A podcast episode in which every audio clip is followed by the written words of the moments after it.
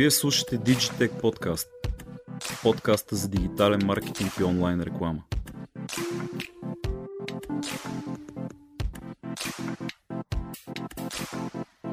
Здравейте, вие сте с Digitech Podcast. Моето име е Виктор Бистрев. Темите днес са няколко и са доста интересни, бих казал. Ще си говорим за фалшивите новини. При мен на гости в студиото е моят приятел и колега Димитър Ганев от Радио София и After Hours. Митко, здравей! Здрасти! Много ми е драго, благодаря ти, че дойде. Ще си говорим за фалшивите новини и всичко, което а, срещаме в интернет на дневна база. Ще се опитам да дам няколко гледни точки с няколко човека, освен с теб, ще се опитам да направя епизода. Ще говорим с а, двама човека, които се занимават професионално с социални мрежи и още един човек, който се занимава професионално с проверка на факти, твърдения и изследва един вид синдрома дезинформация в веб. Първо кажи как си? Аз съм прекрасно, като си има предвид, че съм, като има предвид, че съм човек, който буквално живее в тази стихия от информация, която много често наистина поне старата журналистическа практика трябва да имаш поне два допълнителни източника, за да можеш да направиш съпоставка, така наречения по чисто български кросчек, за да знаеш какво всъщност даваш като информация, особено в радиото. Те, че идеално ми е, мисля, че няма човек, който да не се сблъсква вече с сериозната форма на интерпретация на различна на информация. Аз точно за това казах хора, които професионално се занимават с социални мрежи. Такива хора сме абсолютно всички, които днес ще подхванем темата, поради проста причина, че ние четем за да се подготвим за ти за шоу, за блокове, за предаване, аз за подкаста си и така нататък. Това са неща, които минават постоянно през информационния поток. В последните две години, обаче, нещото, което скоро си го говорихме, mm. от както COVID се намести в нашия живот през, може би, появата и дискусиите по появата на ваксините до военния конфликт в Украина в наши дни, какво как се видоизмениха спорните факти и твърдения, които се променят и рецидивират в още по-спорни твърдения, информационно затъмнение, изопачаване на истината? Как може да наречеш това и ще стигнем и до някой пример, според теб, така по-ярък. Значи, между другото, веднага се сещам, аз съм фен на американските комедийни ток-шоута. Нека да го кажем така. Като Бил Мар, като Джон Стюарт, като... Да, всъщност те са двамата частно, в частност, като пример. И интересното беше Джон Оливър. И той самият Джон Оливър имаше една такава преди месеци информация, предаване насочено точно към дезинформацията и потока на дезинформация. И прогресивно, то даже COVID в момента просто ескалира, ескалира и всичко експло, експлодира буквално. Но от последните десетина години буквално върви тази тенденция за едно на ръка хората, които си имат един поток за приемане на новини, един канал, един свой балон от хора в социалните мрежи, които дават една и съща информация, имат едно и също мислене, един и същи подход към интерпретирането на информация и най-важното не повече от един в повечето случаи източници на тази информация. Тя редовно е интерпретация или версия, защото знаем, че лявото и дясното политическо пространство изтока, обичат запада, да въртят. Да, изтока запада едно, да. Червеното, синьото. синьото. Винаги има, винаги има истина в това, което се казва. Въпросът е, че е интерпретирана или смелена по начин, който да, да върви в посоката, в която техния наретив иска да се завърти. И това е нещо, което просто COVID и страха от вакцини, страха от присъствието на на големия брат, ако щеш, даже да се върнем от Джордж Орвел, а, просто стана още по-голям и най-важното, балоните на тези хора и, тяхната, и техния информационен поток май стана още по-малък. И буквално няма това, което ние като хора, работещи в Националното радио, имаме като инстинкт. Ако имаш една информация, провери на още две места, за да знаеш, че всъщност тази информация първо е вярна и второ да видиш как точно е завъртяна в дадената медия.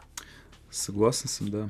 Всъщност, дай, моля те, един ярък пример за такава тежка дезинформация, която ти е направила впечатление. Къде Горе-долу кога? И като казвам къде е формата, по който си е получил Ами, наскоро... наскоро... линк социална мрежа, А в WhatsApp, между другото, най-често се срещаха такива, такива информации. Сега е ясно, че Америка е най-големия пазар и за това има най-ясна въз... възможност и отправна точка да влезеш в това да направиш такъв анализ. Защото има прекалено много новинарски агенции, те имат своя подход и влизат надълбоко.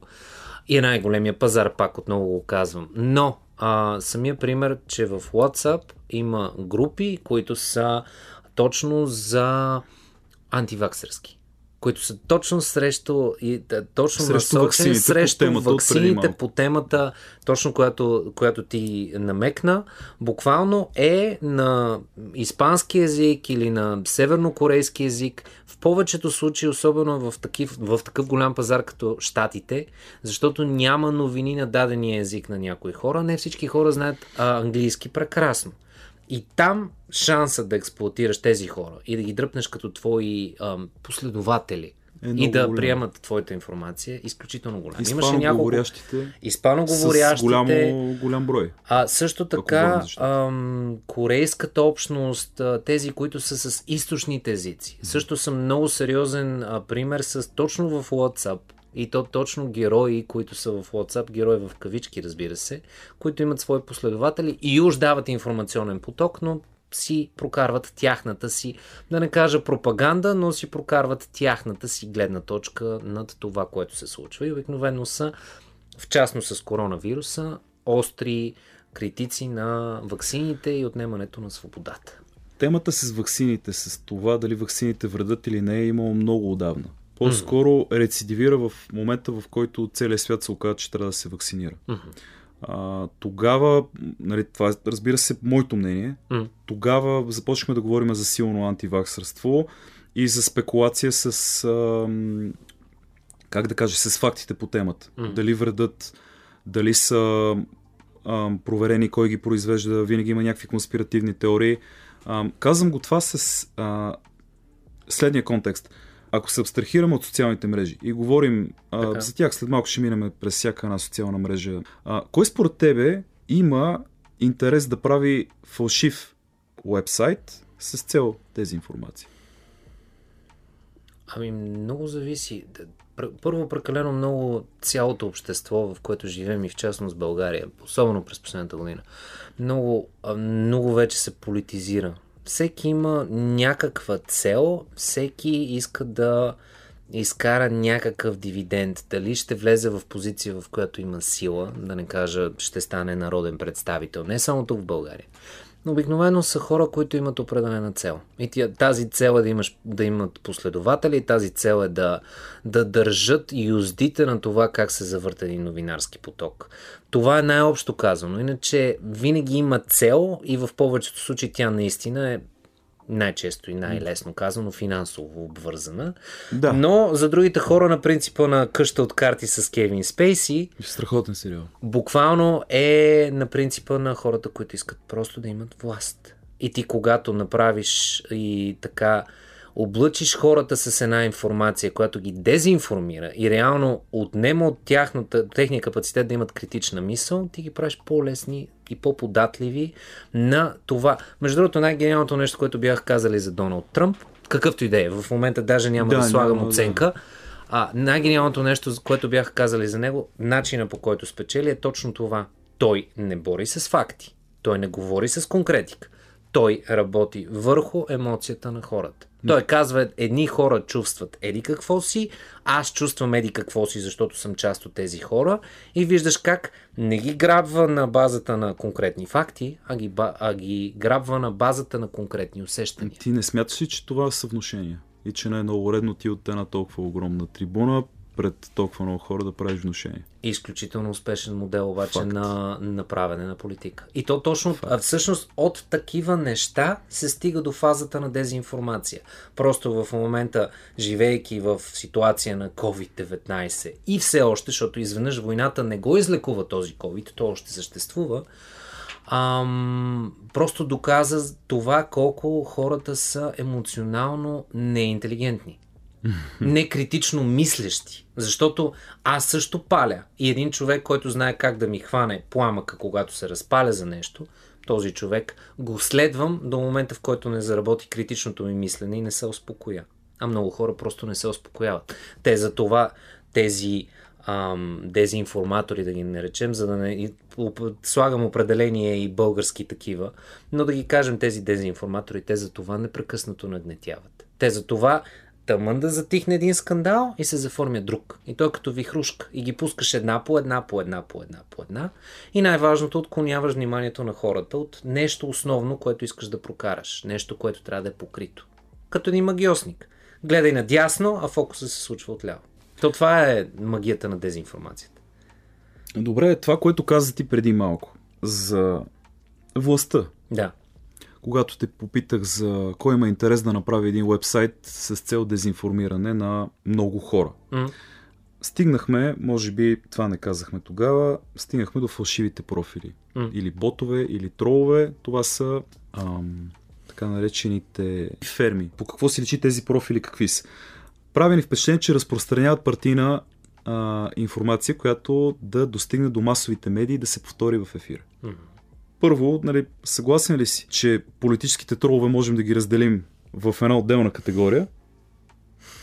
Проблемът е, че са прекалено, прекалено много. Ето, даже мога да ти дам актуална новина, която от последните 24 часа има петиция от България срещу трол фабриките във Фейсбук която е на доцент доктор Мартин Осиковски от Нов Български, която е изпратена до 7 български и международни институции, като Мета, естествено, като собственик на Фейсбук, контракторите, които поддържат Мета, да, на определените пазари. За Европа и за България. И до момента има някъде, да не кажа смело, но близо 300 български журналисти, университетски преподаватели, интелектуалци и граждани са подписали а, тази петиция. Да, защото... разбира се, че този тип общественици, е много важно. наши колеги и хора, които си патят, естествено, че подкрепят позицията, но според тебе как може, може това нещо да се докаже? Тук има ферми за тролове на политическа партия Хикс mm-hmm. и има 3500 профила в рамките на един месец. Тези профили си личи по профилната снимка mm-hmm. и по това, че е новосъздаден профила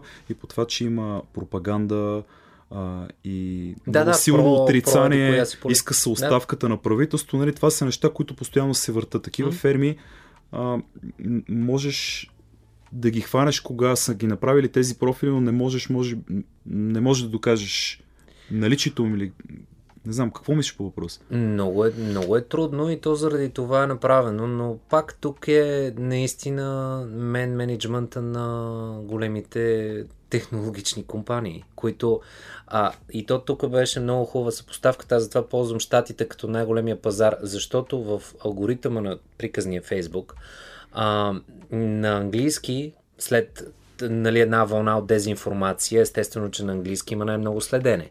Но въпросът е, че на другите езици няма.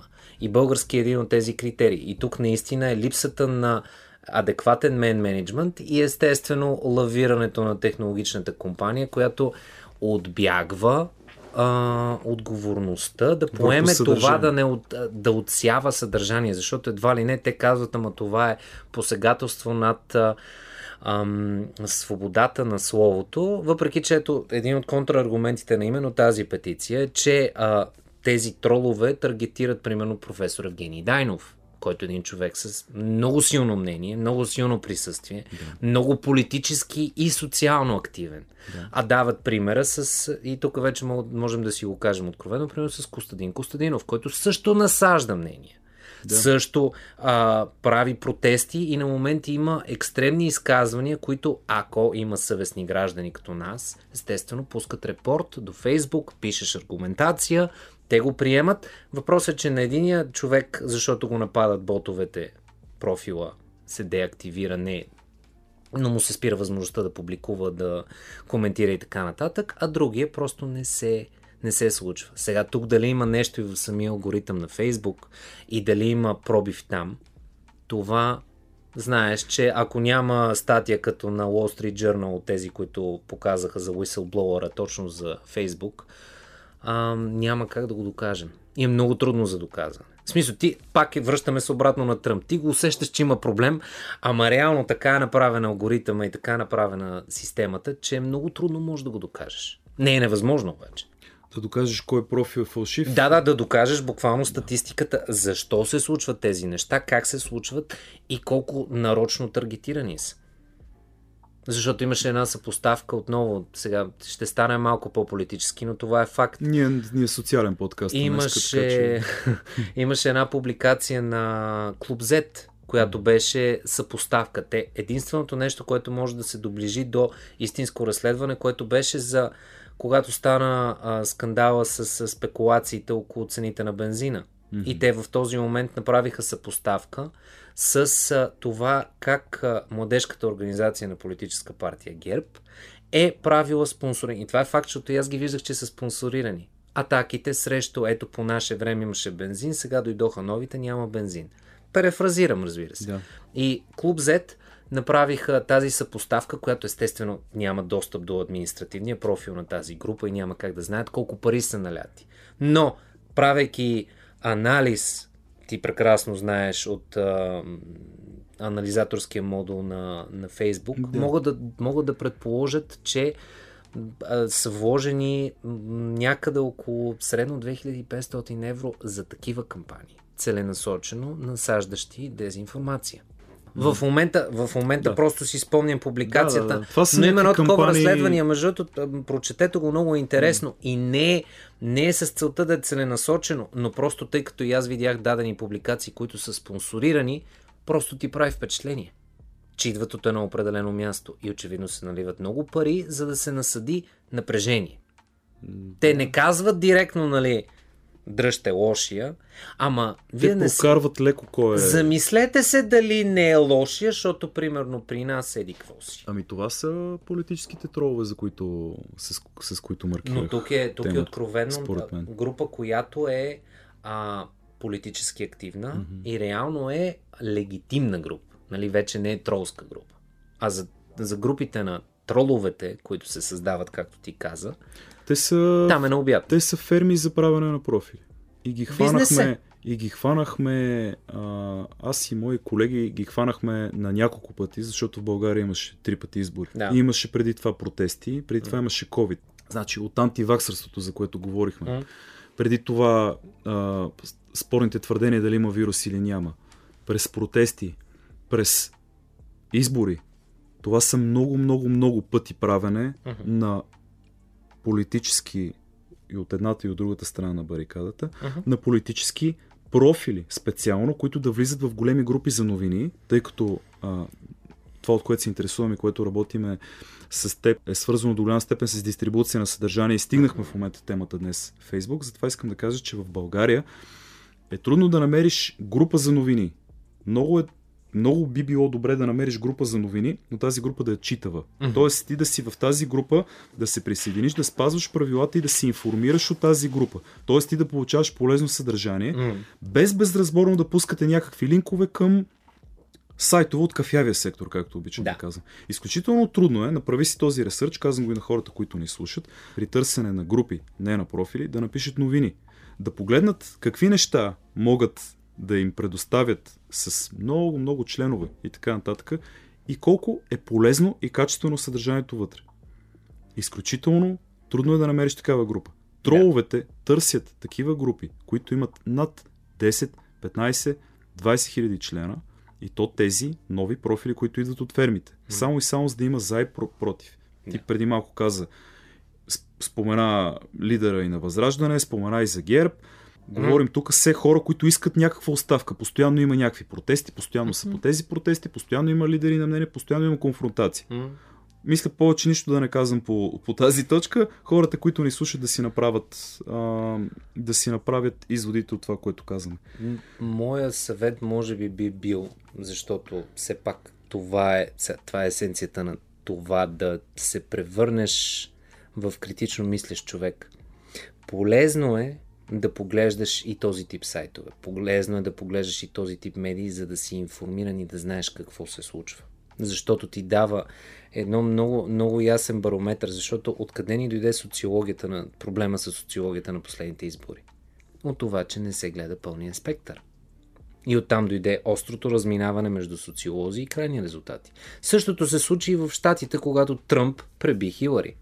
Същото е това, просто в един определен момент толкова си влязал в твоя балон, че не гледаш другите какво правят. Или не си адекватно запознат. И това, така се тренира критично мислене. Само това ще кажа. Просто хубаво е да погледнеш и от другата страна на барикадата да видиш какво се случва, за да може, ако се тръгне към диалог и към решаване на този проблем, да знаеш как да подходиш към хората, които са инакомислещи. Аз абсолютно съм съгласен с теб и подкрепям това, което казваш. А, понеже стигнахме до темата с Фейсбук, mm-hmm. пак по примера, който дадох преди малко. Много такива групи, много пъти съм търсил, само и само за да видя къде са фалшивите новини, спорните дискусионни твърдения, тези, които са за, които са против, тъй като има изключително огромно разделение по темите, които говорихме преди малко. Mm-hmm. С теб, всеки, който живее на този свят в момента, му е ясно, че има изключително голямо разделение. Това са много спорни теми. Съответно има много и разнообразна, т.е. много и не много разнообразна информация по тези въпроси. Те са постоянно в сферата на отрицанието, както казахме преди малко. Оставката на едни, антиваксърството според други, че е нещо по-правилно, а, има ли вирус, няма ли вирус и така нататък. Кажи, къде са интернет новините в момента? В какви социални платформи? Търсят ли се нови платформи заради това, че се променят алгоритмите? Аз Примерно, нещо, което ми прави. нещо, което ми прави впечатление. Сега, факт е, че тук отново мога да стъпя на информация, която е официално публикувана от Института на Reuters, които показват, че 65, а, 64% от медийната аудитория в България използва социалната мрежа Facebook, Добре. за да се информира. Което е лошо.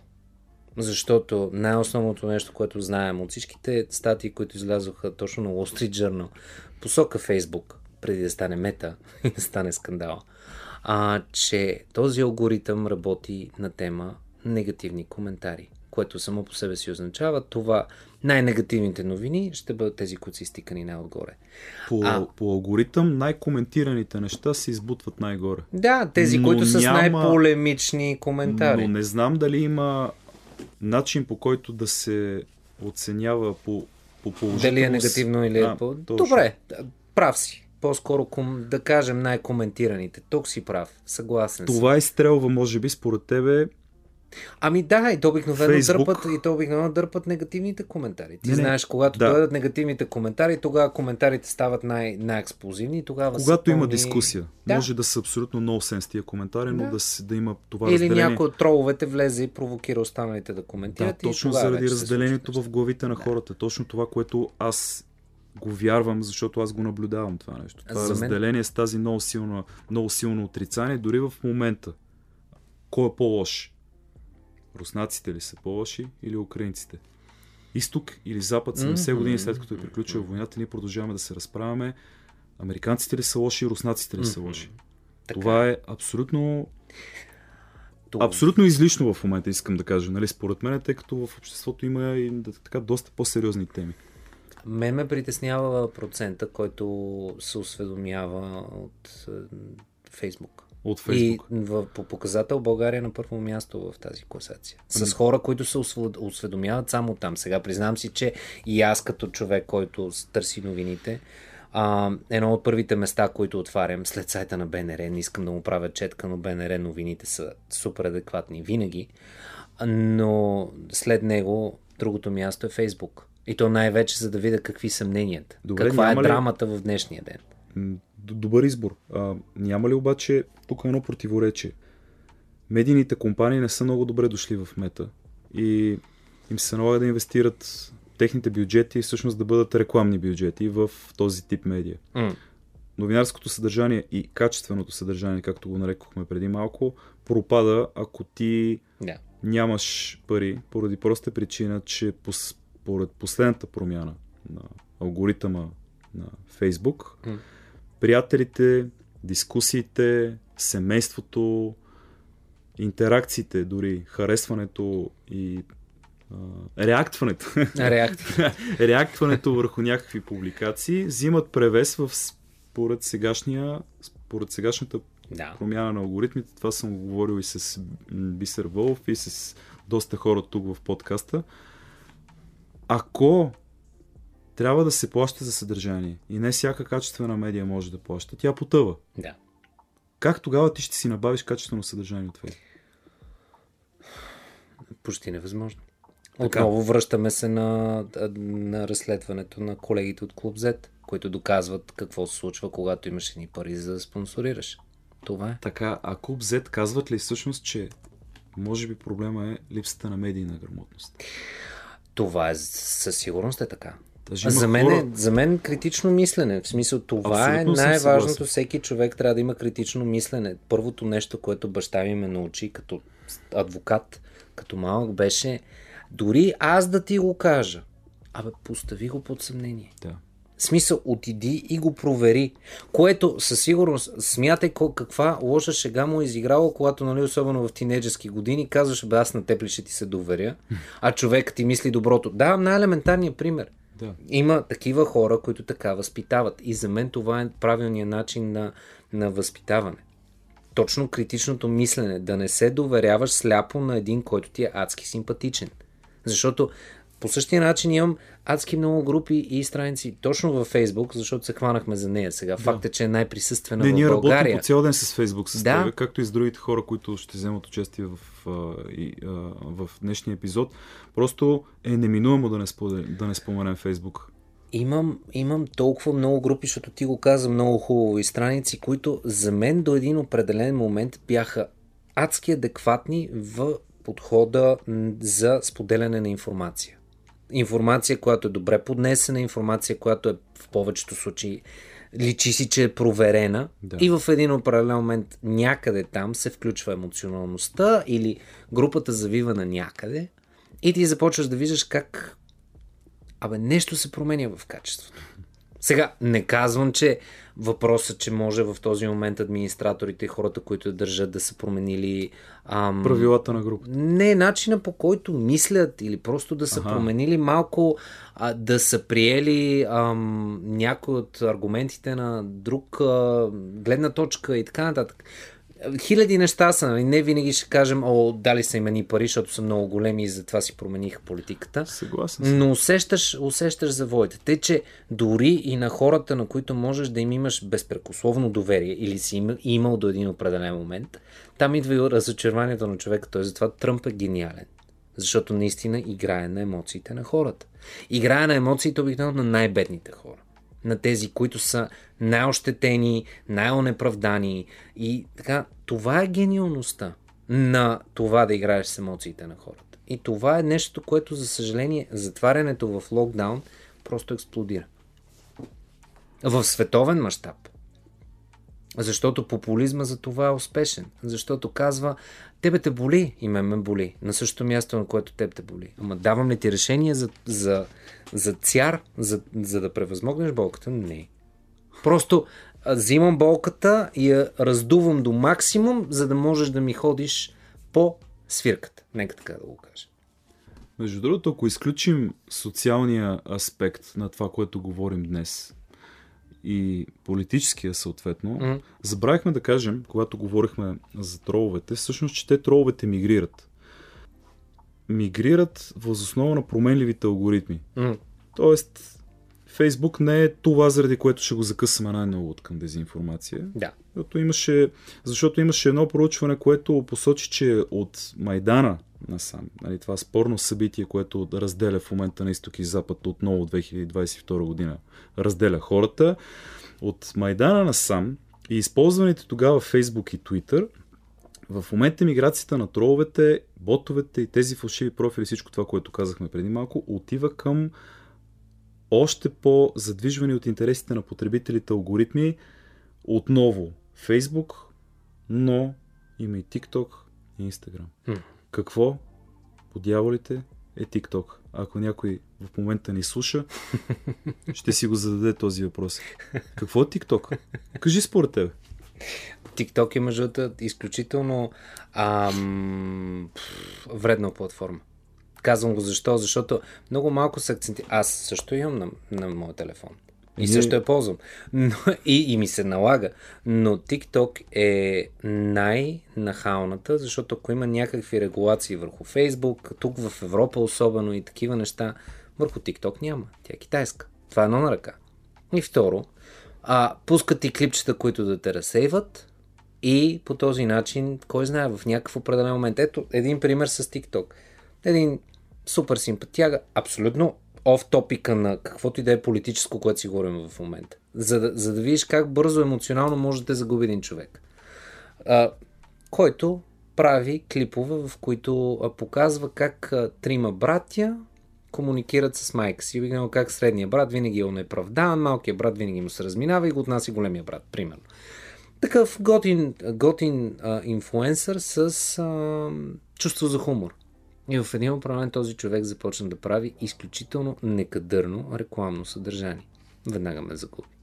По проста причина, че е очевидно е сключил партньорство с няколко договора. Това никъде не е упоменато. За инфлуенсърство ли говориш? Какъв тип договори? Спонсорски? Очевидно, което да. никъде не е упоменато и буквално, но това е моят начин на мисля. Това в на много хора няма да им направи впечатление. Ами, Но това са малките, да. малките нюанси, които водят пък към и политическия, и социалния аспект. Защото един човек с много голямо влияние, който иска още пари, нали схващаш колко лесно, надявам се, че не е толкова лесно, но лесно може да бъде сега можеш ли да направиш тук малко съдържание за нас, ама с тази тематика. Да си го вратнеш през твоята си гледна точка и той го прави. И ето ти една форма на манипулация на мнение. Ами, защото е последван, защото емоционално държи едни хора и то... Но това не можеш ли да го направиш и с Reels в uh, YouTube Ема да TikTok в момента в... много сериозно е заклупила и Instagram и Facebook. Instagram се опитва да ги догонят точно с uh, видео, с е, наблягане те... на видео 2022 година. Това го говорихме наскоро. Епизода хората могат да го намерят в е, Те и YouTube вкараха шортс, нали, заради TikTok. Шортс, но... реално идеята му е да те взимат от Reels, а Reels е направено за, от, измислено от Story, което е измислено от Facebook, което в момента е мета, нали да не за да... нали, да не за да, е много се да, да не задълбаваме. Знаеш ли, Митко, че на руските войници, понеже да. темата за войната е актуална, им е забранено да използват социални мрежи. Да. Аз прочетох и защо, но според тебе, защо? И за да не се информират. Ама то информацията има две страни. Може да помогне да намериш врага и може да ти... След малко ще ти кажа защо. Не дай си, не дай си Боже а... да се информираш за ситуацията си. Мисля, че има, критичното. Има изследване, което показва, че TikTok yeah. има полезно предназначение поради простата причина, че сега по време на войната намират се кадри, от които можеш да разбереш къде се намира врагът ти. Можеш да разбереш, ако не, ако не можеш да разбереш точно къде се намира, можеш да разбереш как е въоръжен врага. А и за имаш... това, да. за това е забранено на руските войници да използват социални мрежи. Ето, аз ти го казах това нещо. Изключително Изключително интересно. Сега ме, накара да, сега ме накара да си спомня, да, една такава статия ми беше минала, мисля, че или на BBC, или на Guardian, която беше, че украински войник, млада войнич се снимало снимка в социалните мрежи и руснаците успели да хванат къде са се скрили целият му, целият му звод, в коя сграда са се скрили в град в Украина. Да. Аз обратната страна я чух, колегите от Хоризонт бяха направили един материал, който мина преди... Скоро мина, съвсем в разгара на войната. Mm-hmm. А, темата е как точно експерти по военно дело използват TikTok, за да следят движението на руската войска. Още при първите набези в а, Украина.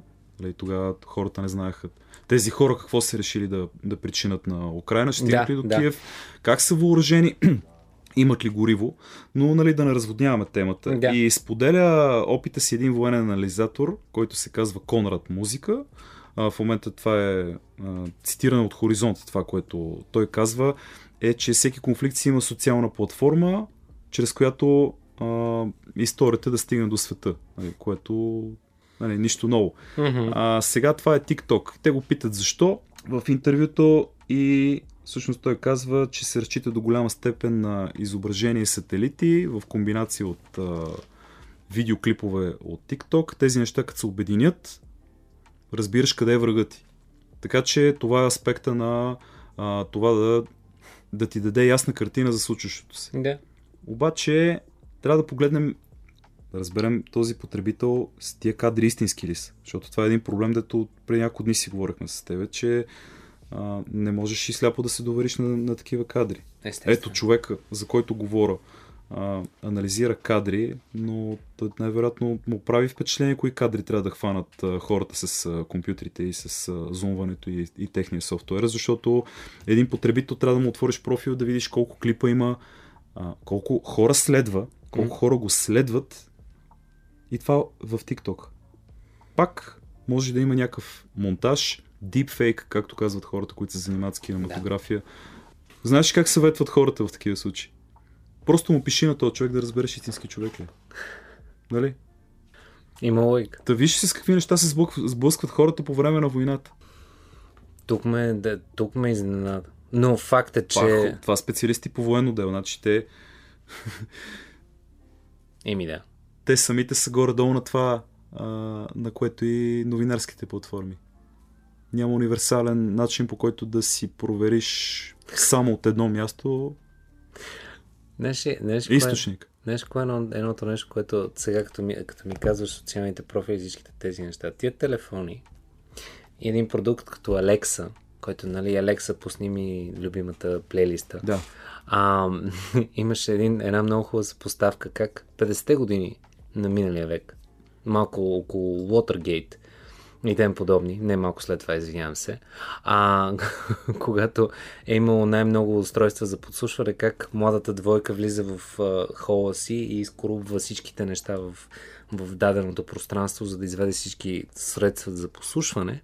А сега в 2020 Просто директно си слагаме, масата. директно си оставяме телефона или Алексата по средата на, на, на масата, за да, мога да, да можем да се дадем. Това, което казваш ти е нещо, което толкова много мои познати, уж ким, кибер, сигурни хора, си спират камери и изключват дос- достъп до камери, до микрофони на различни видове социални мрежи, защото ги следят чрез тях. Или, примерно, снимките, които правиш, Google правят пълна картина на това. Това са старите теории на конспирациите. Но ето сега в От момента... които кадри можеш да направиш един клип и да го дадеш на хората и да Да. кажеш, виж ги тези хора а, Не могат да знаят нападат цивилни и това нещо да влезе в новините и ти Да. да дезинформираш цялата държава. Но ето в момента военните го използват, за да хванат позицията на противника. Те военните какво казват, между другото, това забравих да го кажа по темата с TikTok, че е много трудно да диагностицираш видеокадрите, защото първо има много информация. Много по-трудно от един пост с снимка да разбереш дали е deepfake, фейк и така нататък.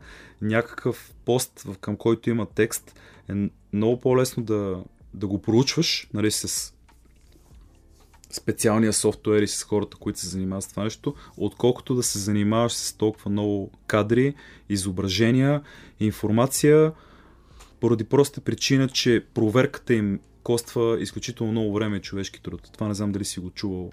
О, да. Да, да. Виж колко жалко оправдание е това, Еми да. като се замислиш. Естествено, всяко нещо, нали, коства времето си и човешкия труд, но забележи. Ема, колкото Тук- повече развиваме технологиите, толкова по-мързеливи ставаме. Ами добре, ето тогава идва момента, в който говорим за някаква автоматизация, как да хващаме това нещо още при качването. На Но този нали, но, нали, си, но нали си неясно, че тази автоматизация, по същия начин, по който сме стигнали до нивото на дезинформация в момента, допълнително ще отежни проблема, защото ние прогресивно ще ставаме все по-лениви и мозъка ни ще става по-ленив. На мозъка, като му дадеш опцията да си намери извинение, за да не направи нещо, той ще го направи, за да си седи в сейф мод.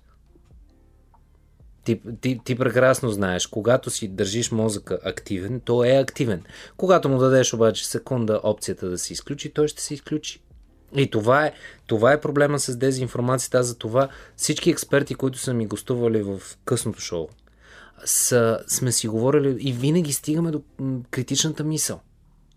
Защото ти като не си тренираш кри- критичната мисъл и Поемаш когато гледаш всичко. едностранно нещата, ти живееш в буквално наистина, затова го повтарям пак, твоя балон. А твоя балон е много лош и за теб, и за всички останали.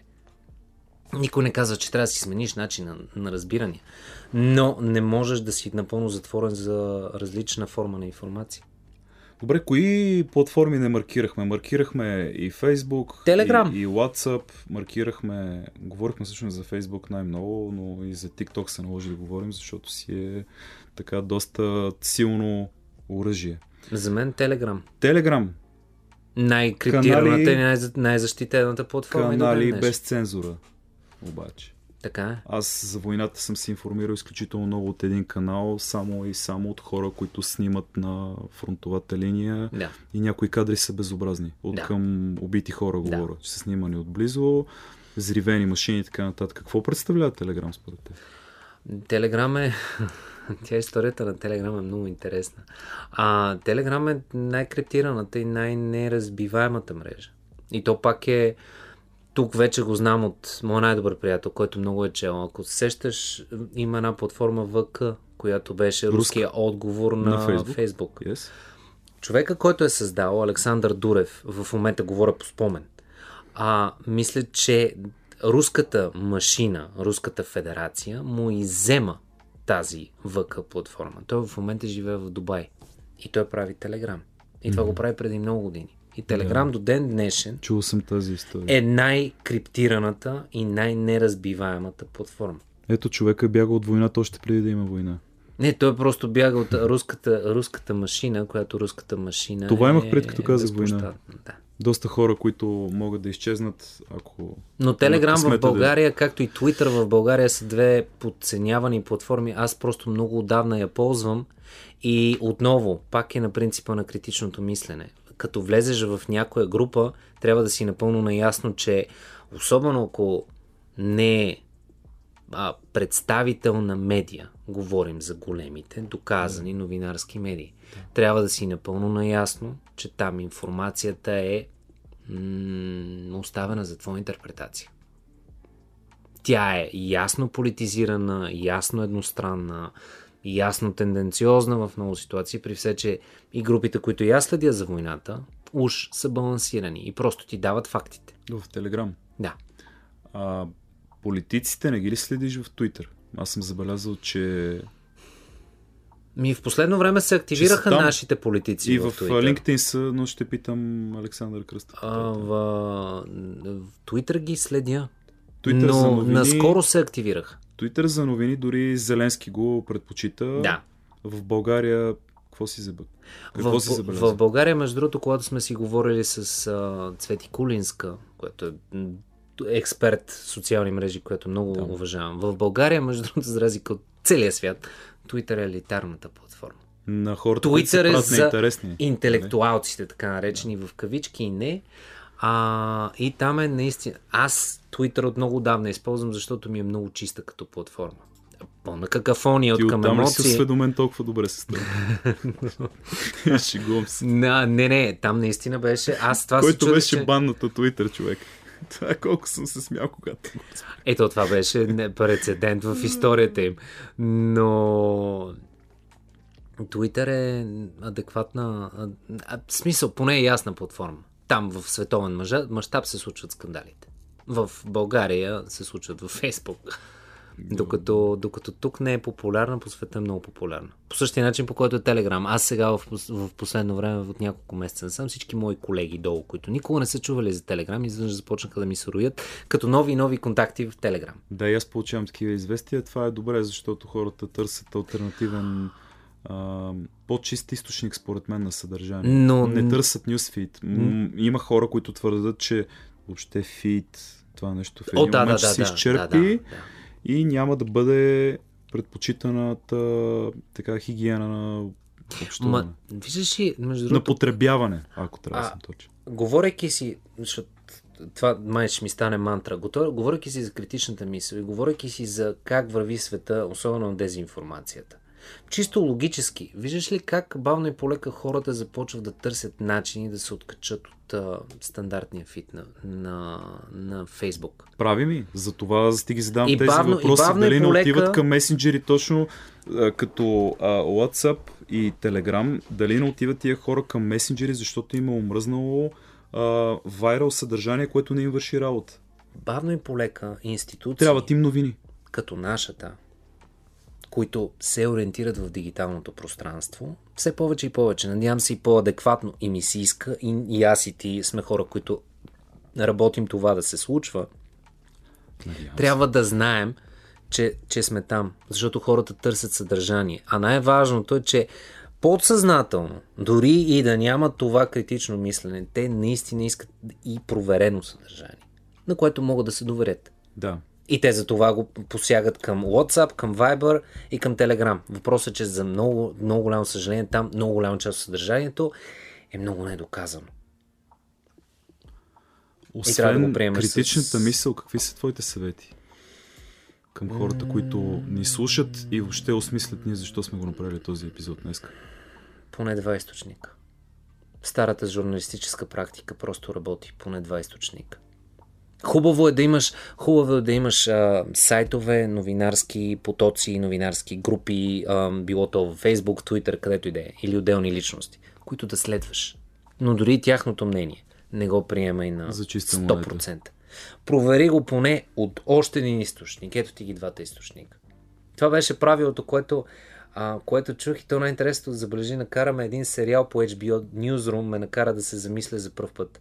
Когато раз, разигравах ситуацията малко преди Обама да обяви това, че акцията за залавянето и елиминирането на Осама Бин Ладен е била успешна, Те не можеха да го обявят в не сериала, го не смеха да го обявиха, обявят, защото не беше проверено. нямат три източника. Точно така, да. Първо Това сериал, е много Съгласен съм, че сериал е много хубав. Много другото. е разумно и ти тренира, ти тренира начина на мислене. И от време на време, един съвет. Факт е, че аз се научих покрай радиото, защото преди това и аз бях доста едностранен.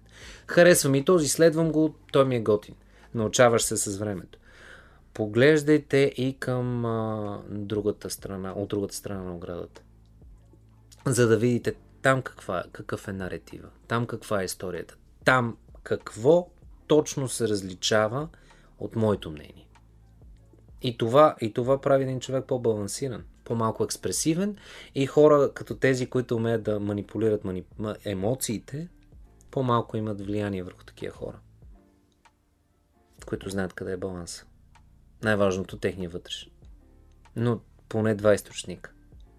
Ако видиш нещо в Телеграм, намери начин да го засечеш дали наистина е така. Примерно. Или Facebook, или Viber, или Twitter. Дори новинарски сайт. Защото много често Новинарски и няколко. Това примерно. Много често и новинарските сайтове, ако четеш внимателно, ще хванеш откъде са препечатките. Дори да не са ги описали в статията. И не говоря само за българските Те сайтове. ако не са ги описали откъде се препечатват, не трябва да е а, сайт, на който можем да се доверим. М, така да е, Казвам по ама... мое мнение. На същия принцип, по който и Инстаграм инфуенсърите не го правят, така и новинарските сайтове много често, за да бъдат гръмки и веднага, и те не го правят. Това е моя, това е моя съвет. Много елементарен, много е прост, не е нещо такова, но просто проверявайте си информацията. Добре. Благодаря Димитър Ганев, че беше гост на Digitech подкаст. За мен беше удоволствие. Георги Марчев, Александър Кръстев. Здравейте, момчета. Радвам се, че сте мои гости. Здравейте. Здравей. Благодаря, че дойдохте. Как се чувствате? Чувстваме се. Предвид напрегнатата да, тема имам предвид, предвид. а, напрегнатата тема, тя темата не е от сега напрегната, просто ескалира. А, и така, няма как да се чувства човек добре. Да. Георги Марчев, кажи няколко думи за себе си, кажи с какво се занимаваш. Част съм от екипа на FactCheck.bg. Това е платформа на Асоциацията на европейските журналисти България, която проверява информация както онлайн, така и в традиционните медии. Чудесно, след малко ще ни разкажеш как се случват тези неща. Александър Кръстев, аз чета Bookmark, един човек, който благодарение на него имаме толкова полезно съдържание в Digitech подкаст, всички епизоди, които направихме в LinkedIn. Но този път няма да си говорим за LinkedIn. Заради Нямат една друга моя любима тема, което не знам, малко странно звучи да имаш любима тема, свързана с борбата с тролове, но когато си говорим за медийна грамотност, това е една от посоките, в които аз обичам да работя и също съм член на Асоциацията на европейските журналисти в България. Темата ни днес е фалшивите новини, фалшивото съдържание, фалшивите медии. Може би така мога да го очертая. Как ви се струва последната една година вашите наблюдения е това, че това, което се случва в а, социалните мрежи, може би най-ярко впечатление прави там всичките а, моменти на дезинформация по време на разединение на обществото и на многото мнение, ако мога така да се изразя. То разединението на обществото е в резултат на дезинформацията. То не е появяващо се от само себе си. Така дава му се плам, изкри, подпалва се. А, доста често умишлено. То не е... А, разбира се, че е възможно да се появи така, защото темата е значима, важна, но изострянето е, може да се каже, мотивирано, независимо с какво. И а, последната година дезинформацията, която тече изобщо в света, беше повече за COVID-19 или като че ли ние повече обръщахме внимание, заради това, че е количествено повече. Но в момента това, което се случва в Украина, войната, която Русия започна, не е нещо, което не е подкрепено с дезинформация и с а, съдържание, което е сфабрикувано от Кремъл. Този тече от а, дес, по, десетилетия, откакто Путин е на власт и изобщо много по-изострено от Майдана насам. Така наречената пропаганда имаш преди, да. Да, то е смесица от а, факти, наистини, интерпретация на събития по начин по който да е изгодно на руската власт и разбира се откровените лъжи. Казахме последната една година, хипотетичен период, за който сетих да, да спомена и да попитам, но все пак кой дай един а, пример за тежка дезинформация, нещо, което ти е направило напоследък, ако мога така да се изразя, по-сериозно впечатление. Аз ще, аз ще отговоря на въпроса, без да не влизаме много-много в политиката на местно ниво, но за мен една от най-тежките посоки на работа за дезинформация беше начина по който Путин всъщност обяви своята война в Украина, защото това не е война на Русия срещу Украина, това е война на Путин срещу някакви хора. А, като специална а, операция. И начинът по който тук дойде тази формулировка беше през изказванията на бившия вече военен министр. И това, видяхте, се превърна в много сериозен обществен проблем. Ти смяташ ли това нещо, извинявай, ако те прекъсвам, смяташ ли го за дезинформация или просто за некомпетентност и проблем при изразяването? Значи тук в, в случая дори а, от, от моя гледна точка търсенето на директна връзка а, спокойно всеки може да каже, че би било теория на конспирацията, но самия факт, че от а, най-високото място, в което тръгва много често дезинформацията от посока Русия към а, други държави, ще да кажа дори други пазари, много е вероятно за тях ние всъщност да сме точно един такъв пазар. И истина, че, че последните доста години има редица изследвания, които показват, че а, българското общество много често става жертва на организирани а, кампании, дори цяла една неспираща кампания, а, понеже част от аудиторията ни се занимава с, с дигитална реклама, да, да си окажем с онзи термин от маркетинга always on. И постоянно темите се сменят, ние след малко ще ги изборим. Абсолютно. И то не е последната една година, последните доста години. Можем спокойно да се върнем през 2014 когато анексирането беше... на Крим.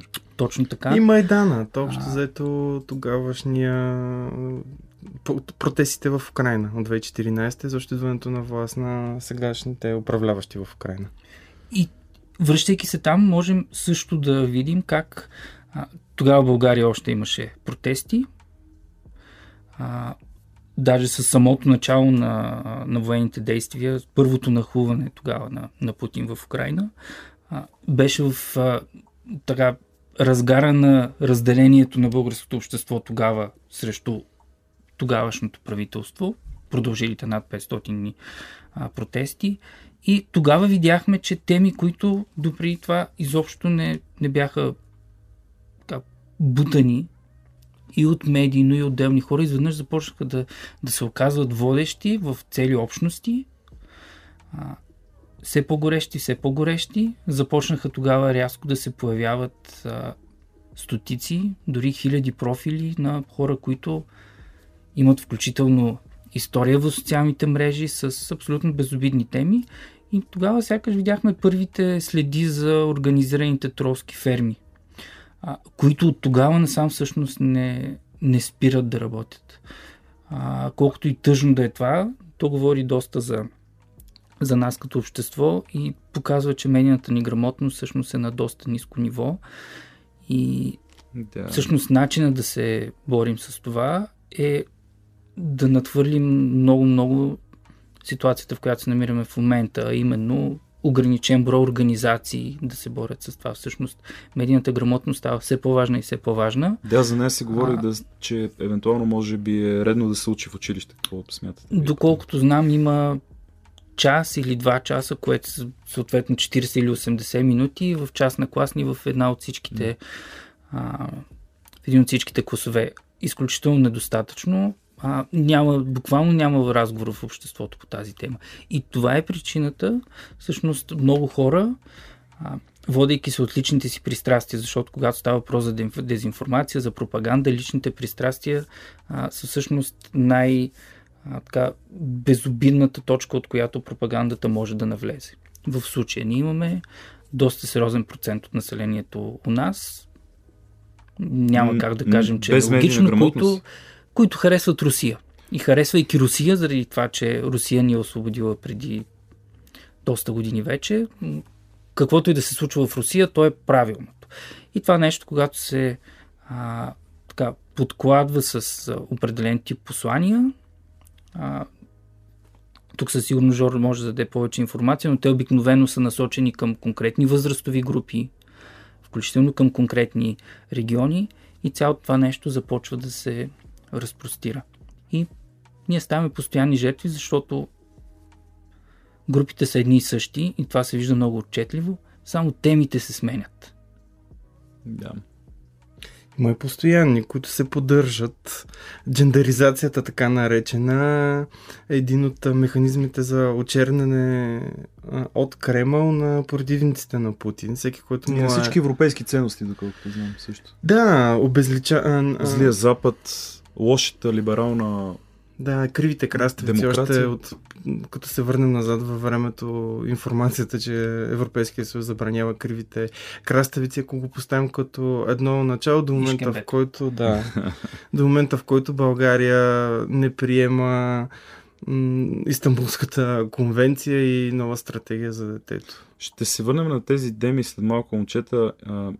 Ти, Жоро, съгласен ли си с това, че последната една година поради липса или по-скоро поради наличието на по-спорна информация, нарицателното факт-чекари, факт-чекари, се превърна в спорно понятие, особено в социалните мрежи и нарицателно за, как да кажа, неистински специалисти, които търсят и проверяват информация в определена област. Какво ще кажеш на хората, които би не... било странно, ако пропагандата, която създава свой альтернативен свят за всичко, няма да създаде альтернативен свят и за фактчекарите. Значи, това, ако не го бяха направили, означава, че не си вършим работата. Щом го правят, означава, че има защо.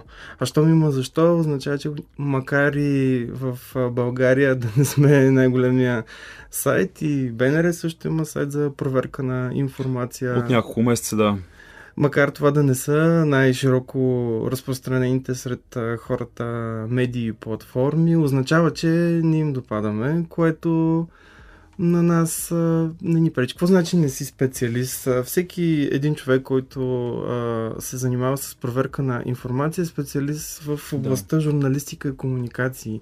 Ние, освен да опровергаем а, дадена информация, която се е завъртяла в общественото пространство, в оборот, така да се каже, ако е нещо, което ние не сме специалисти, търсим експерт. Писахме за 5G мрежата, разговаряхме с хора, които разбират от този въпрос когато пишем по теми свързани с а, пропагандата кремълската, самия наш главен редактор Алица Ковачева е а, специализирала и продължава да специализира в тази област. Тя е експерт в тази област и има познания както за международните отношения, така и по-специфично за Кремъл. Когато пишем за COVID, ние разговаряме с лекари.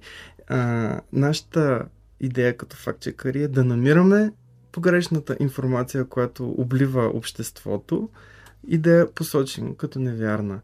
И да дадем пъти на науката, която е достоверна, да стигне до хората. Ние не сме самите хора, които ще ти кажат конкретната нужна информация, защото нито аз съм специалист по вакцинация и по COVID-19, нито по международни отношения. Но когато ние, като специалисти в комуникацията, виждаме а, комуникационния а, проблем и го се съветваме с експерти вътре информацията, която е невярна, това е съвсем различно. От това вие не сте експерти и вие не можете да пишете. Това означава, че всички медии в света западния трябва да ги затворим, защото журналистите в тях а, не са е, пенкилери, казвам да, така. Има грубо. Има липса на доверие, да, ще стигнем и до това. Алекс, ти искаше нещо между, да допълниш? Между другото, преди, преди няколко години се беше да, завъртява темата за това, че когато се свиват бюджетите на медиите, едни от първите хора, които си тръгват са факт-чекарите и това вече видяхме колко сериозна е нуждата през, през последните две години реално.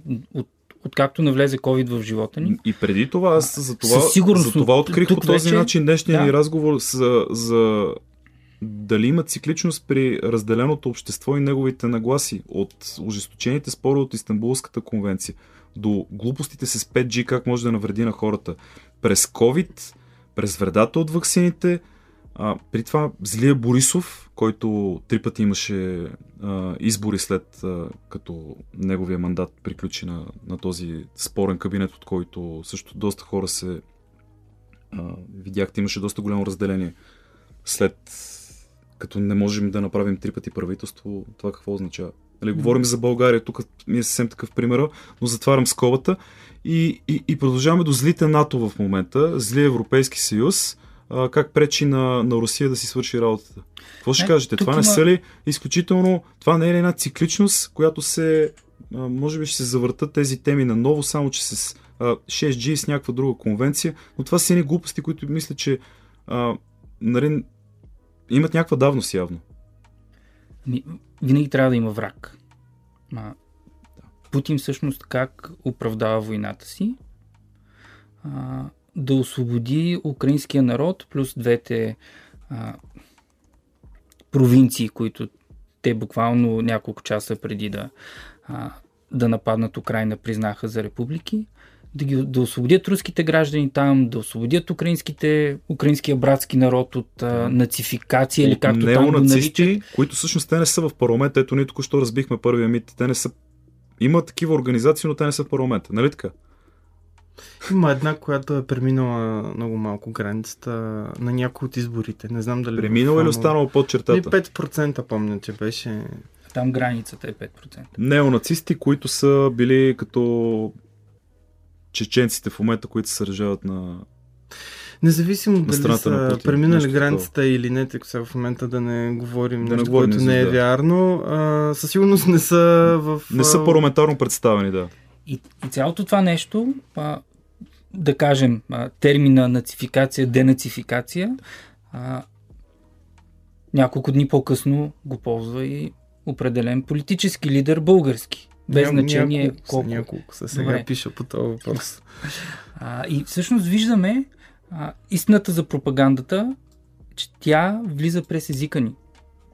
А, връщайки се към 2013-2014, а, когато правителството тогава се защитаваше от протестите, веднага започнаха да наричат хората с дума, която постана и обидно нарицателно за всички тези хора протестари с, с така ехидно, буквално с подигравка за хора, които всъщност имат а, конституционно право да протестират. Още едно разделение. Продължава. Социално. Всичко започва от езика. Дори при Оруел. А, нов говор. Нов говора, всичко започва през езика. И когато от една страна налагане на нови думи, от друга страна, а, заличаване на други, разбира се. Но от езика навлизаме към страховете, което е изключително важно. И, и там е следващата допирана точка. Аз споменах вече за личните пристрастия. А, когато се работи с страховете на хората, Истанбулската конвенция ще дойдат норвежците да ни вземат децата. А, ще ги направят на сила от друг пол. А, или пък 5G, Затова си изразих преди малко, като казах глупости, защото те са... Ами те са Ами, глупости. Това са подсъзнателни страхове, така не Разбира се, всичко е рационално, да, но важното е, мнение че някой това. го ползва като оръжие. Да, въпросът е, че това са и общности, които те умело изградиха и разшириха с различните теми, които изборяват. То започна така по-видимо с а, Истанбулската конвенция. Имам предвид от онлайн, излезе офлайн, защото в крайна сметка едни родители в, а, отидоха посред бял ден да си превърнат децата от училище, защото е познал слуха, че идват норвежци с влакове и да ги отвлекат. Това не е нещо случило се онлайн, някой да го е написал. Това беше действие в живия живот. Виждайки, че тези общности работят а, така, темата след това и успяха да въведат обществото в заблуждение какво има в стратегията за детето Истанбулската конвенция, веднага бяха активирани за COVID-19. Буквално едни от организаторите с писма до институциите а, и протести, изобщо въвеждане в заблуждение на обществото за Истанбулската конвенция, в момента имат една от най-големите групи за COVID-19. Ние в момента наблюдаваме процес, при който а, темата там в тези групи за COVID-19 започва също да се подменя, за което подготвяме и а, текст за тази дезинформационна кампания. С всяка тема, те, освен, че затвърждават позицията си, те се разширяват и а, успяват да са най-гласни м- в онлайн, което преминава през лидери на мнения, които те имат, които отново са онлайн. И след това постепенно темата прониква в по-големи и утвърдени медии, независимо дали ще бъде с поканване на гост от едната страна и от другата, ония каза, другия отрече, или ще бъде невярно. Тя е влязла в оборот. Влезе ли една тема в оборот вече в по-големите масови медии, много по-лесно се завърта обратно и се връща в социалните мрежи, където хората почват да обсъждат какво е станало в традиционните медии. И това е един затворен а, цикъл, който а, Предварително, подклажда... измисл... предварително измислено ли е това нещо? Разбира звучи, се. звучи предварителен план, който е много добре измислен. Ама така-. Работи от десетилетия. Той работи десетилетия. Даже Така работи и държавната структура за пропаганда на Русия. На Дори Русия. на етажи е разделено. На първи етаж са тези, които са в блогове, сайтове по-малки, където първо се появява информацията.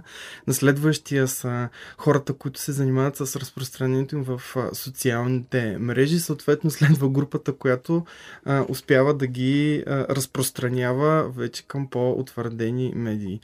А, Да, той е- благодаря, благодаря за примера. да, да, да, то е и... А, а, има и документални филми, хората могат да ги намерят в големите видеоплатформи, които а, включително имаше трол, който руски, който е работил в а, тази структура, разказва за... За как се правят троловете. Да, И фермите, и много голямо впечатление тогава ми направи, тъй като те се бяха постарали да извадат а, нали, максимално информация. Той, примерно, пишейки това в социалните мрежи, той не знае преди и след него кой стои.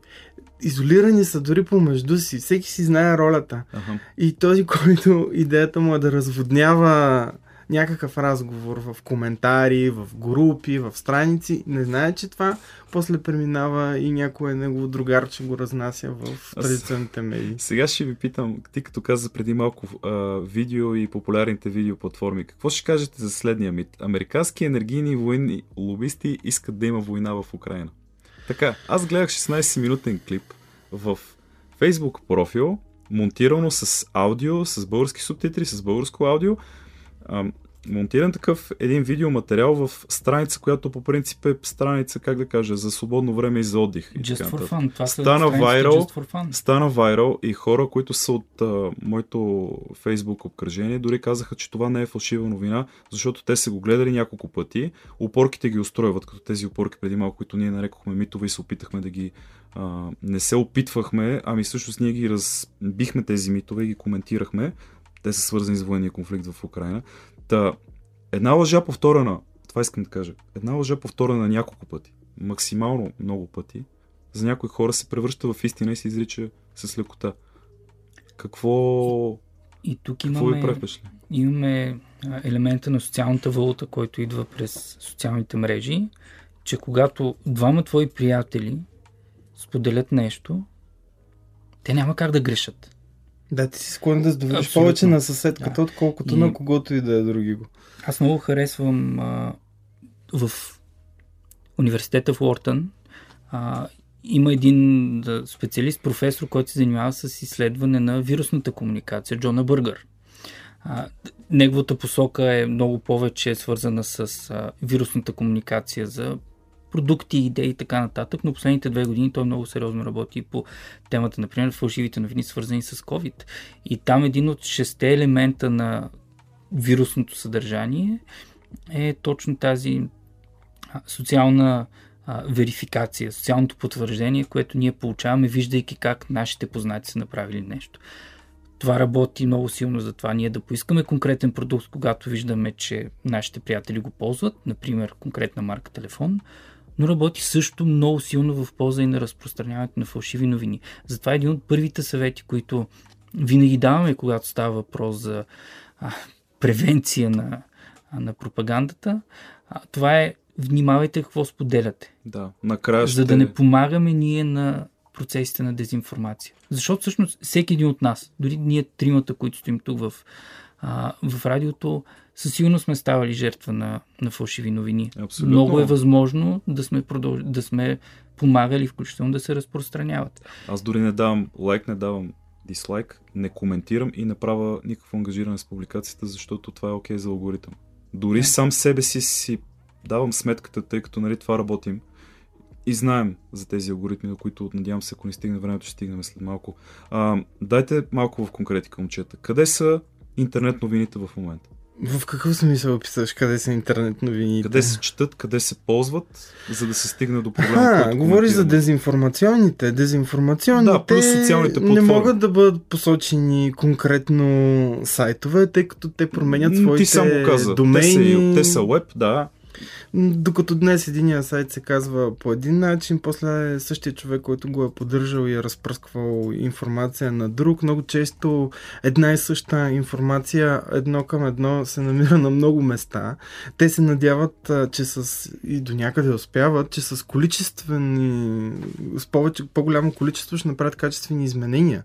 Реално, когато а, много често, а, като говоря по темата, казвам, съмнява, съмнявайте се, проверяйте на много места и а, някакси а, от а, така казано грубо от вражеската страна а, веднага реагираха и започнаха да създават повече и повече сайтове, които да показват, ето аз съм го прочел в а, сайта Хикс, обаче има Y, Z, Омега и новини Делта. 24.eu.bg.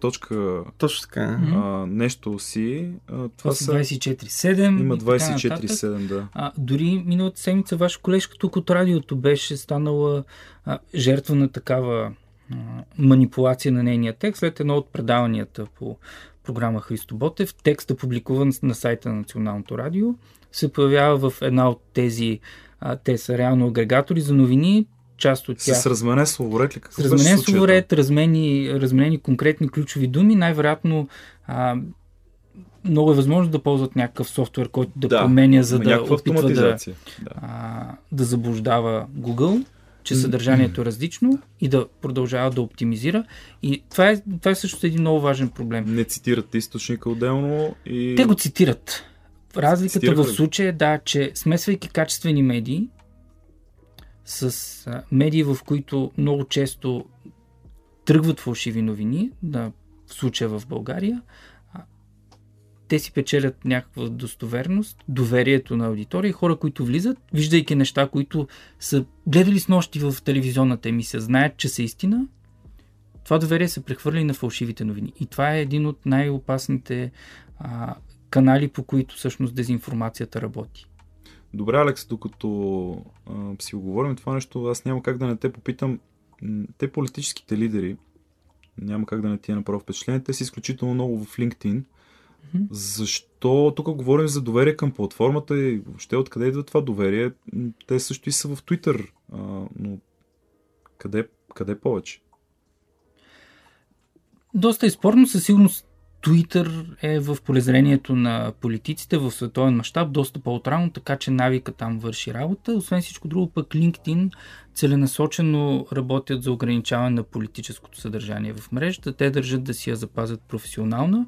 Буквално при две седмици а, изпълнителният директор в интервю пред а, пред Нью Йорк Таймс сподели как включително ще има бутон за ограничаване на политическото съдържание в LinkedIn и две седмици по-късно, буквално часове след като Путин нападна Украина, не само в, в, в Европа, но и изобщо по целия свят, голяма част от съдържанието беше посветено и, и на, именно на войната.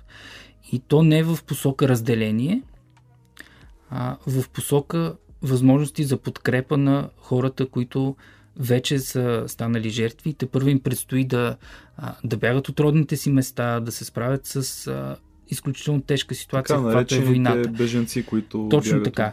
И това всъщност показва, че политиката не е нещо лошо и за хората, които а, имат ясно а, съзнание, че тя е част от живота ни, че има отражение включително върху работата ни, върху начина по който а, ние живеем, колко пари изкарваме, дали, включително дали се разбираме добре с съседите си.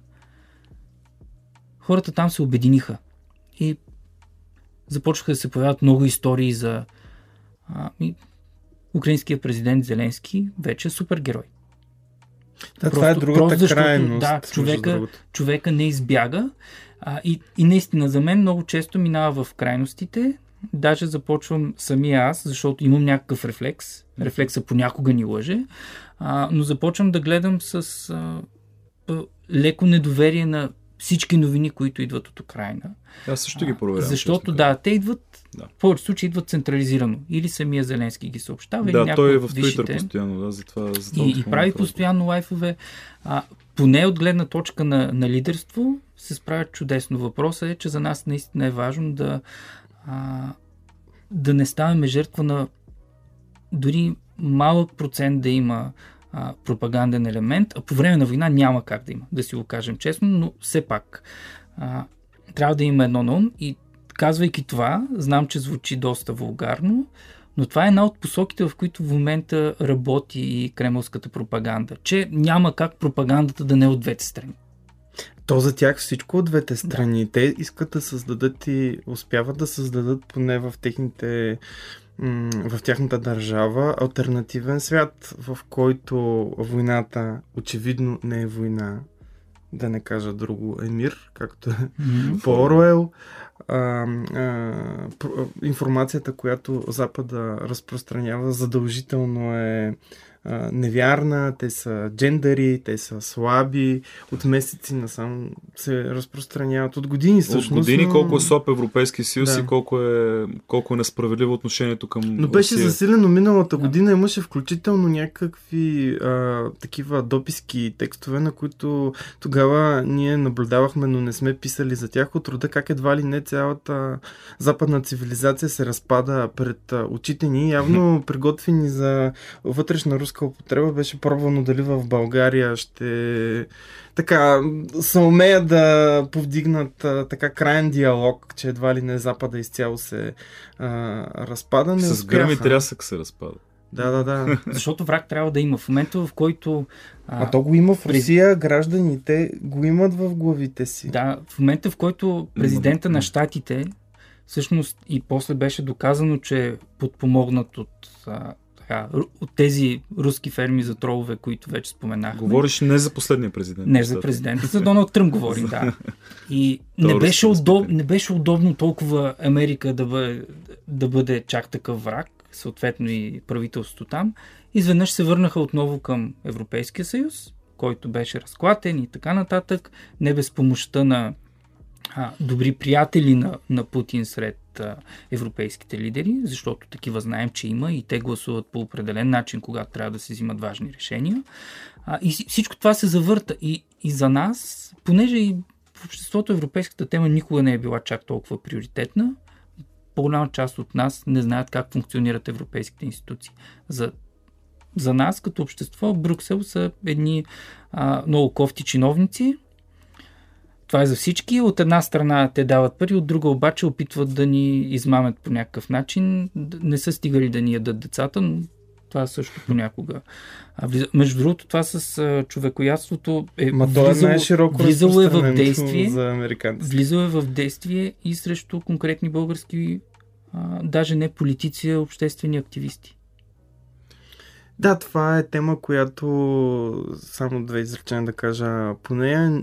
В а, Борът, колкото да ви е странно, пуснаха няколко епизода януари след игралния филм, документална поредица, която е дебънкинг, т.е. проверка на информацията, заедно с героите от филма, ако сте го гледали. Аз не съм, това е интересно. Ами, в самия филм участват хора от Америка, които са републиканци, с а, така широко застъпени тези в главите за Тръмп.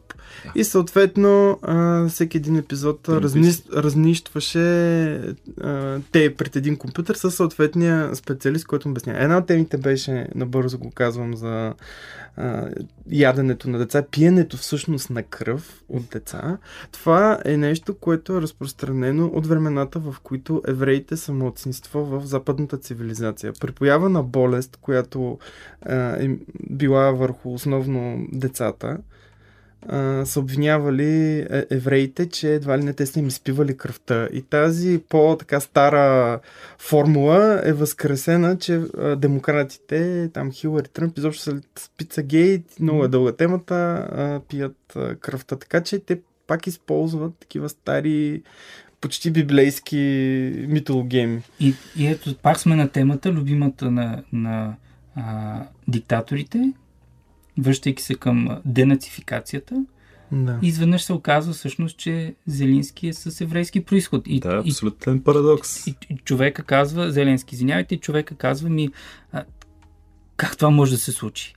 И успоредно с това обаче изведнъж започва да се показват едни кадри а, от, а, от Донбас, които а, там всъщност изведнъж се оказва, че от години има кръвополития, нападения, а, тези Да, но а, дали са нацистски, нацистски? нацистките групи, които а, нали, стрелят по мирното население и така Да, нататък. И да. това всъщност... Много често получаваме сигнали за тази тема и тя е много трудно проверима и много сложна и за момента широко се разпространява, но реално точни факти по нея а, въпрос за 1 милион долара. Но понеже в момента по а, официалните руски канали това е основна тема и тя е... Защото страна Да. и в тях незгода. А, и, и тя все пак стига и до тук в България и ние виждаме в, в Фейсбук най-вече хора, които са си снимали а, телевизора, как върви а, картини с плачещи баби. Това пак, това пак казваме, нямаме достъп до възможност за инструменти да валидираме това нещо, вярно ли е или не. Има критики на международната общност към Украина за това, че не са направили а, достатъчно добро и качествено разследване. До тук сме стигнали Мгм. и повече не искам да говоря по темата, защото в момента я проверяваме. Не, е сложна и не е едностранна и не е толкова лесна.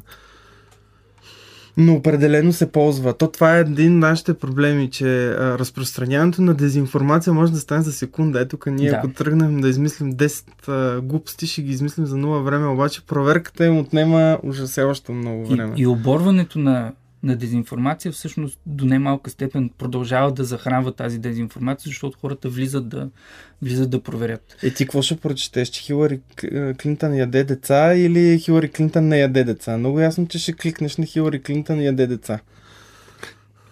То това е в човешкото заложено. Въпросът е доколко успя да проникне в съзнанието и да и този, който публикува тази дезинформация, успя да те вкара в някакъв свет, който не съществува. Меркел беше казала за Путин преди години след среща с него покрай събитията в Украина предишните, че той живее в свой собствен свят и той не е този, който останалите живеем. И може би дезинформацията се старае да те въведе в свят, който, който разпространява, желая.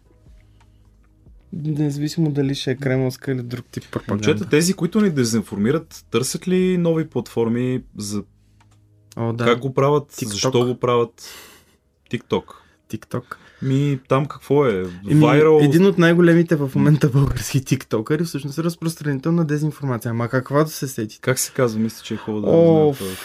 Да не, е един, който беше... се прави, да не е един, който се прави на журналист. Той е много смешен, между другото. Ма няма, аз също не, не му знам името, не му знам и канала. за кого и не бих казал- да Да, но представете си, че сте казал и 9 канал. годишно, 10 годишно, 11 годишно дете, което търси, гледа по телевизията, родителите му нещо се суетят сега покрай а, войната и то влиза в TikTok и там попада на този, чието видео започва. Хората не са прави да обвинят Путин. Това е преди 8 секунди. Чудесно. Той те е хванал просто. Да. Вече оттам насетне изрецитира едностранно информация а, изключително пропаганда. Добре, променили са алгоритмите и това са хора, които се а, нагаждат спрямо алгоритмите. Правилно ли си мисля аз в тази посока? Е, да.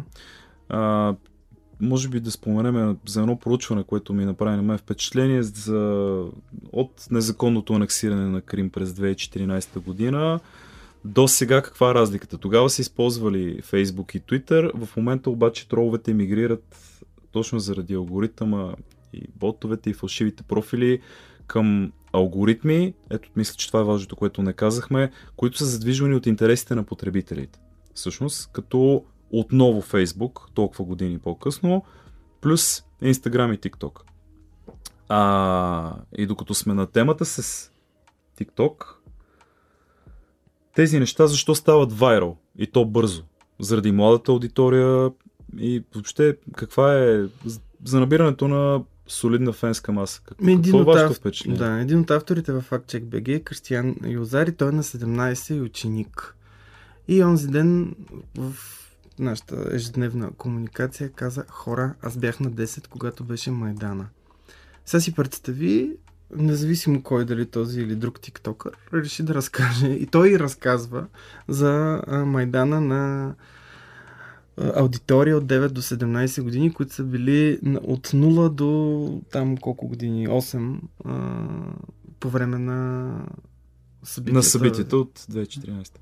Е, това ми е отговора. А, пропускаме, че а, младите, а, ти като говори за образованието, а кой ще научи учителите, що е медийна грамотност? Защото аз съм а, от хората, които се занимават и с а, образование, mm-hmm. разказвам а, а, истории, това е проблем.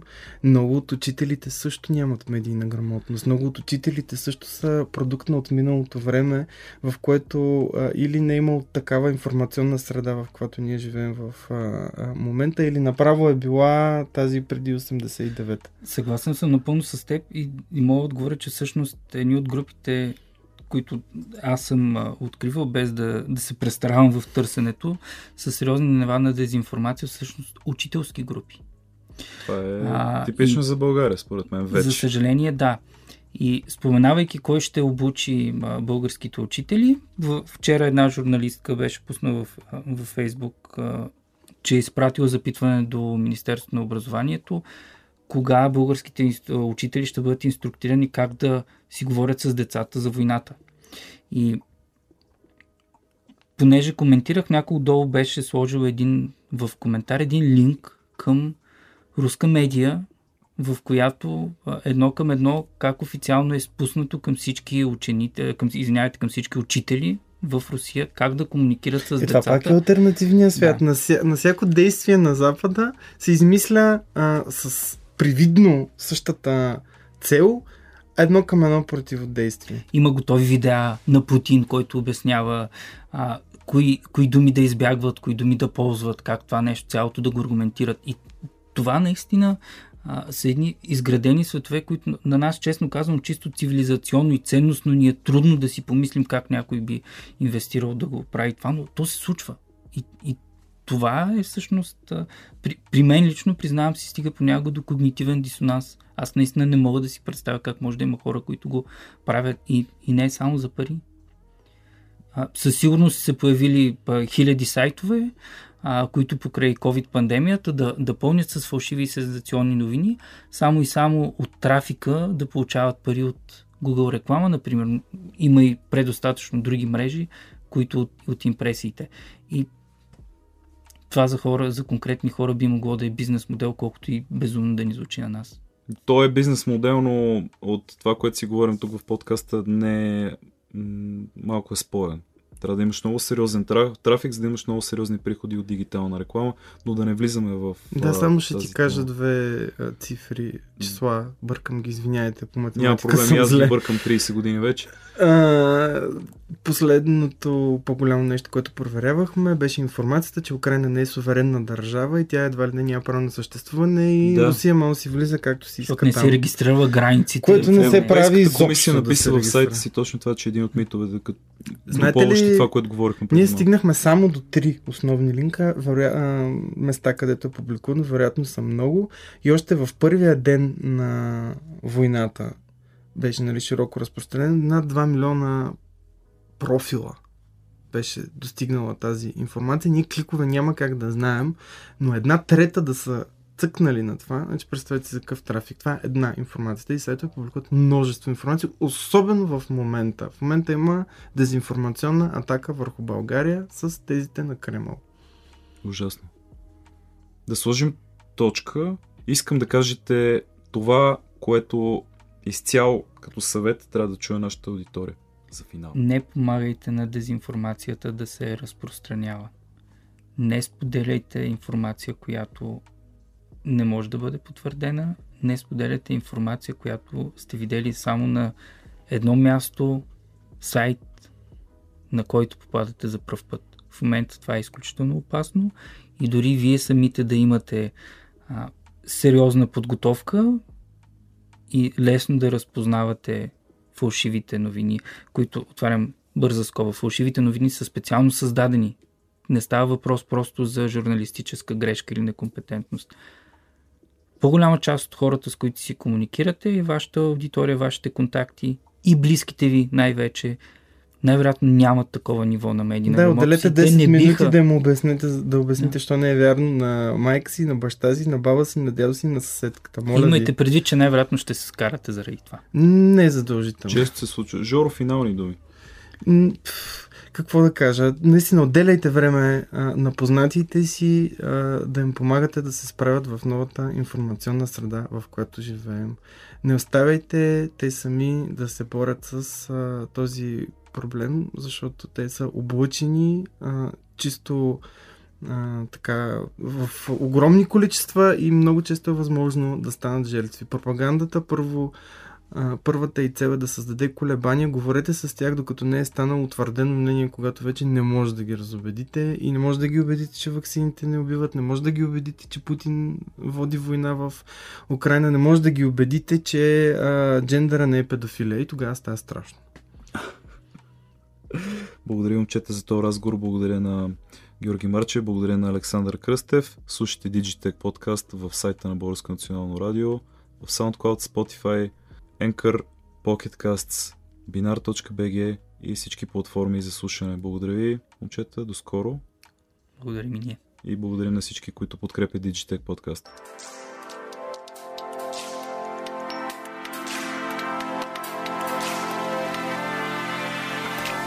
Ако искате да чуете всички епизоди на Digitech подкаст, посетете платформата binar.bg, страницата на Българско национално радио, bnr.bg, платформите Spotify, SoundCloud, Apple и Google Podcasts.